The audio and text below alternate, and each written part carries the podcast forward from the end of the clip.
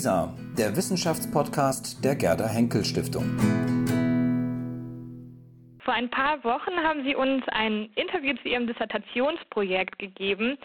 Wie war die Resonanz auf Ihr Interview? Gab es Feedback und hat Ihnen das etwas gebracht? Ja, es gab gute Resonanz auf das Interview. Ich habe mich zum einen gefreut, dass es viele Klicks gab, aber viel wichtiger für mich war eigentlich, dass ich unabhängig davon von Leuten angeschrieben wurde per E-Mail, weil sie mein Thema interessant fanden.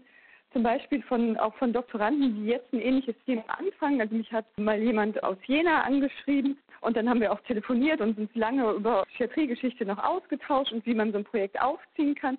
Das fand ich jetzt sehr erfreulich, weil ich den, der auch noch im frühen Stadium war, so jetzt wahrscheinlich nie kennengelernt hätte. Und das fand ich eigentlich sehr gut. Und das hat mir noch auf einer anderen Ebene was gebracht. Ich fand das Format des Interviews eigentlich sehr gut, weil ich halt selber nochmal auf einer anderen Ebene über mein Projekt nachgedacht habe. Also, dass ich überlegt habe, wie kann man das gut nach außen präsentieren, Konnten Sie auch andere Interviews oder andere Beiträge für Sie bei Lisa finden, die jetzt für Sie auch noch für Ihr Projekt von Bedeutung sind und interessant sind? Für mein Projekt selber habe ich nicht so viele Beiträge gefunden oder eher im weiteren Sinne zur DDR-Geschichte zum Beispiel gab es viele Sachen, die im weiteren Sinne interessant waren oder zur NS-Geschichte.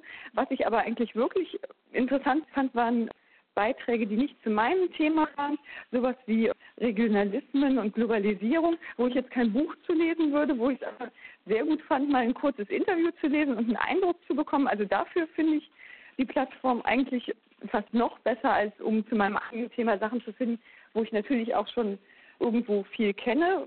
Ich fand es aber gut, einfach so ein bisschen darüber hinaus Sachen, die eine wissenschaftliche Fragestellung in dem Interview haben, zu hören und ja zu sehen. Würden Sie anderen Nachwuchswissenschaftlern dann empfehlen, mit Ihrem Projekt oder Dissertationsprojekt dann weiter an die Öffentlichkeit zu gehen oder im Netz zum Beispiel aktiv zu werden? Ich habe selber jetzt außer meinem Beitrag bei Lisa da keine Erfahrung, aber das fand ich jetzt, wie gesagt, wirklich sehr positiv. Also sowohl um, um meine Arbeit selber mal von einer anderen Perspektive zu betrachten, aber vor allem auch wegen der positiven Resonanz, die ich da auch drauf bekommen habe.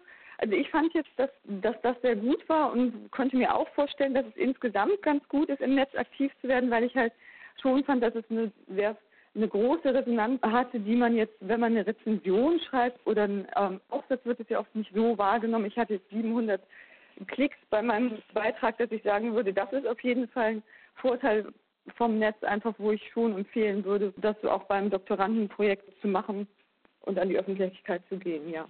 Dann vielen Dank für das nette Gespräch und noch viel Erfolg weiterhin für Ihr Dissertationsprojekt.